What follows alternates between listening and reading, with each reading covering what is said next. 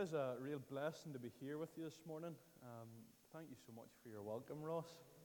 It's uh, a delight to be here, to be able to have the chance to open God's Word to you, um, to be able to explore what the Lord has to say from us together. So maybe as we come to God's Word, we just still our heart before Him in a word of prayer. Let's just bow in prayer.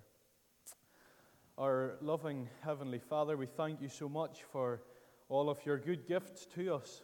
Lord, we thank you so much for breath in our bodies. Lord, we thank you so much for air in our lungs that you would allow us even to have got out of bed this morning.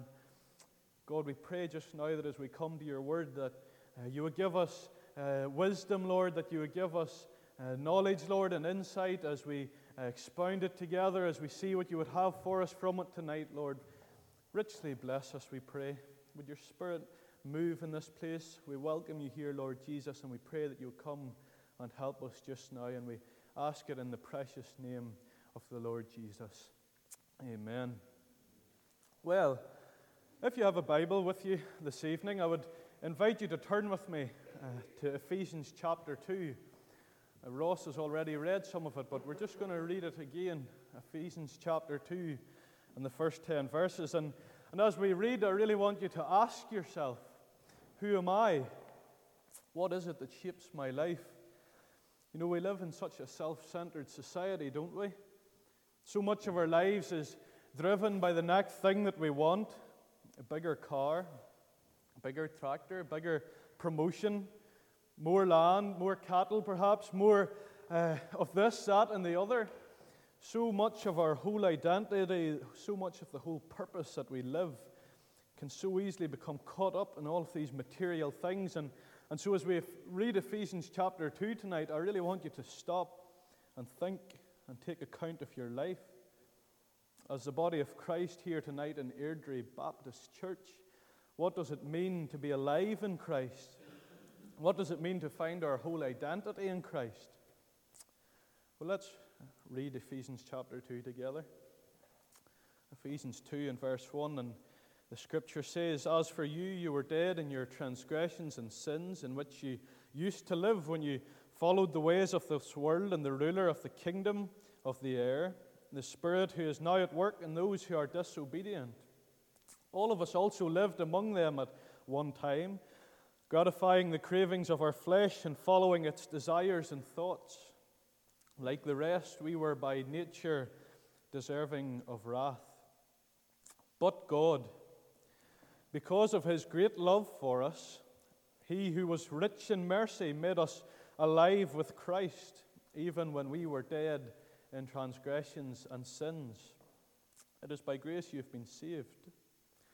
And God raised us up with Christ and seated us with him in the heavenly realms in Christ Jesus, in order that in the coming ages he might show the, the incomparable riches of his grace expressed in his kindness to us in Christ Jesus. For it is by grace you've been saved through faith. And this is not from yourselves, it is the gift of God, not by works, so that no one can boast. For we are God's handiwork, created in Christ Jesus to do good works, which God prepared in advance for us to do. We'll just end our reading there, and we know that God will add his blessing to the public reading of His Word. Just to say something about the context of this passage, the book of uh, Ephesians, of course, is written by Paul. It was written around uh, the year AD 61. Uh, some scholars would argue that it was a circular letter um, intended to be read uh, by many of the churches within Asia Minor.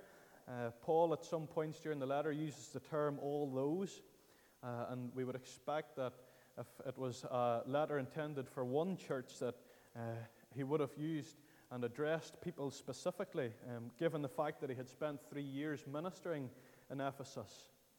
But it seems uh, unlikely, though, as all uh, but five manuscripts that are known say specifically that the letter was written to the Ephesians. Whatever the case, Paul writes this letter with two main objectives. If you read chapter 1, 2, and 3, you'll see that Paul expounds the doctrine of salvation. He wants to uh, give the the, the, the Ephesian church this flavor of the fact that they're saved through faith in Christ alone, by the grace of God alone, chosen before the foundations of the earth.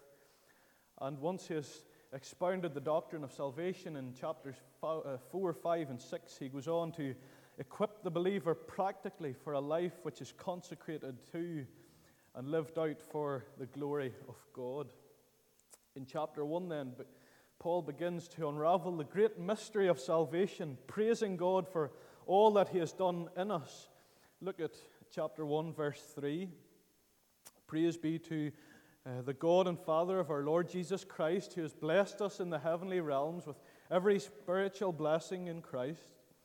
For he chose us in him before the creation of the world to be holy and blameless before his sight. In love, he predestined us for adoption to sonship through Christ Jesus in accordance with his pleasure and will. Paul goes on then in chapter 1 to pray for the believers in Ephesus. Look at chapter 1, verse 18. He says, I pray that the eyes of your heart may be enlightened in order that you may know the hope to which he has called you, the riches of his glory, uh, his glorious inheritance in his holy people. And then he goes on and he reminds the believers in Ephesus that Christ is the head of the church and the one whom they serve. And so now, after this, uh, we arrive at the beginning of chapter 2, and, and Paul uh, draws our attention to, the, to just what it is that God has saved us, what it is that He has saved us from, and what it is He has saved us to. And so this evening, as we consider this passage, I just want to uh, divide the passage up into three simple sections. First of all, we're going to look at the, the wrath that we deserved. The wrath that we deserved. Then we'll look at the grace of God. And then finally, um, we'll just spend a short while looking at our union with Christ or what it is that we're identified with Christ, how we find our identity in Christ. So, the wrath that we deserved. Look again at verse 1, chapter 2, verse 1. As for you, you were dead in your transgressions and sins. Paul says that we were dead in our sin. Even though we live physically, we are dead spiritually because of the sin in our lives. This sin which we inherited from Adam and Eve, this sin which indwells us from the very moment that we leave the womb, which we inherited from our first parents, Adam and Eve. And, and you know, tonight, as we're sitting here in this meeting, we could get all caught up over the difference of transgressions and sins or sins of omission and sins of commission, but, but to do so would be to completely miss the point of the verse. Paul here is warning us, and Paul here is showing us that if you have not trusted Christ tonight, then the prognosis which is given for you is that of death. For all have sinned and fall short of the glory of God, as Romans 3:23 says.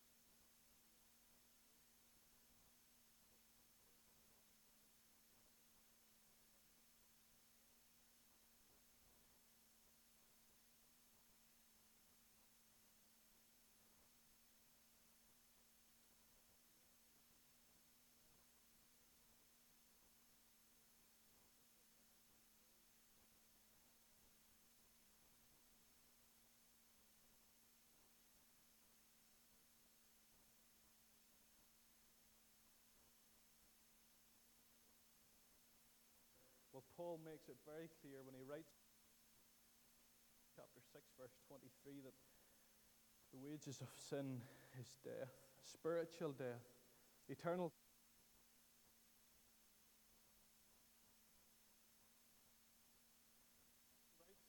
Uh, whenever the rich man died without Christ, the scripture says he was in Hades, where he was in torment.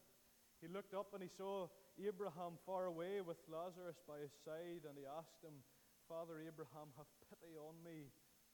Send Lazarus to dip the tip of his finger in water and cool my tongue because of the agony I am in in this fire. In Luke chapter 16, verse 26, Paul says, or Luke says that between you and us, or between Lazarus and uh, the rich man, or between those who are saved and those who are unsaved and in the lost eternity, between us and you is a great chasm that those who want to go from here to you cannot, nor anyone cross over from there to us. There are only two roads in life tonight, dear friend. There's the broad road that leads to destruction, and there's the narrow road that leads to heaven, to an eternity spent with Christ. This is the wrath that we deserve, dear friend. Are you sobered by it? If you've never given your life to the Lord this evening, are you sobered by the fact that when you draw your last breath, you will enter a lost eternity? This is the doom that will befall you that we've just read of. If you're saved this evening, if you have been walking with the Lord perhaps for many years, well, are you sobered by the fact?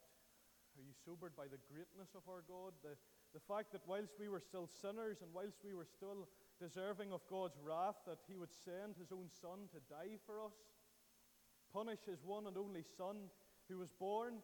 He, he was born in a manger. He grew up as a man. He was punished as an innocent man, put to death, and rose day, again three days later. Are you, are you sobered by the fact that God would send His only Son to die so that He might redeem unworthy sinners like us from this purely and rightly justified wrath? The wrath that we deserved was great, but oh, much more greater was the grace of God that he has towards us. You know, I, I love that hymn. One of my favorite hymns is I stand amazed in the presence of Jesus the Nazarene, and I wonder at how he could love me, a sinner condemned unclean. Let's stand amazed this evening. Let's stand amazed in the presence of this God who would avert such a wrath by sending his only Son to die for us. Next, uh, we want to consider we want to look at the grace of God in this passage. Look at verse 4 again. But because of his great love for us, God, who is rich in mercy, made us alive with Christ, even when we were dead in our transgressions and sins. Now, I, one might argue that this is the biggest but moment in the book of Ephesians. I, I would say that this is the biggest but moment in the whole of Scripture. That whilst we were deserving of wrath, but God, whilst we were deserving of the punishment for sin, but God. Imagine it that the God of the whole universe would love wretched sinners like you and I enough that he would save us from the wrath that we so rightly deserve. What is grace? Well, grace is defined as unmerited or, or undeserved favor of God towards those who are under condemnation. Grace is God saying that Whilst you were deserving of wrath for your sinfulness, yet will I send my only Son, Jesus, to die, that whosoever believes in him should not perish, but have everlasting life. Grace is God saying that God made him who knew no sin to become sin. Why? Why would God do that? That we might become the righteousness of God. You know, Paul experienced God's grace in an unspeakable measure. Think back to the Damascus. And Paul's heading towards Damascus, fully intent on persecuting and killing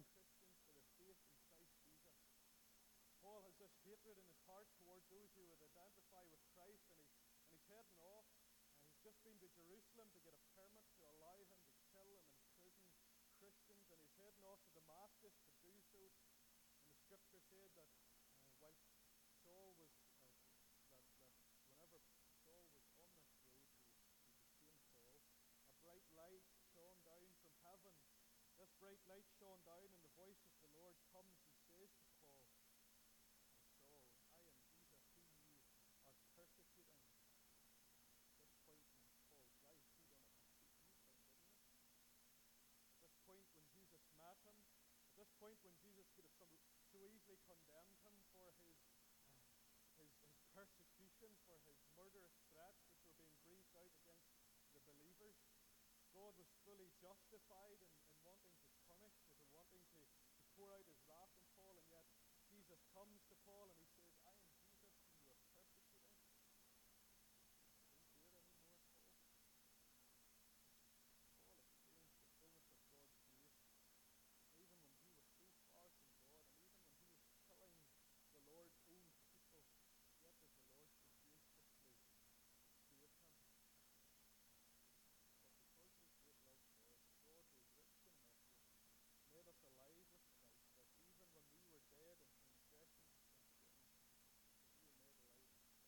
It is by grace you have been saved. And the grace of God was sufficient for Paul when he was a persecutor of the faith. And, and let me tell you that, that the grace of God is sufficient for you tonight as you sit here in Airdrie Baptist Church. Perhaps you're here tonight and, and you're not persecuting Christians as Paul was, but, but you realize that before God you stand condemned because of your sin. Let me tell you, let me assure you, let me plead with you that the grace of God is sufficient for you. This unmerited favor is freely available for you tonight if you would only come and place your trust, place your life in the hands of the Lord Jesus. Trust Him to forgive your sins. Repent of your sin and ask Jesus to be your Savior. And He will surely do it, won't He? Scripture says that if you confess with your mouth that Jesus is Lord and believe in your heart that God raised Him from the dead, you shall be saved. Not you may be saved. Not God will put it on His waiting list to see what He thinks, but you shall be saved. Perhaps you're here this evening and, and you have trusted Jesus to be your Savior, but, but you still uh, struggle with in your life. You still struggle uh, with a recurring battle or a recurring sin that, that, that you trip up on. Let me tell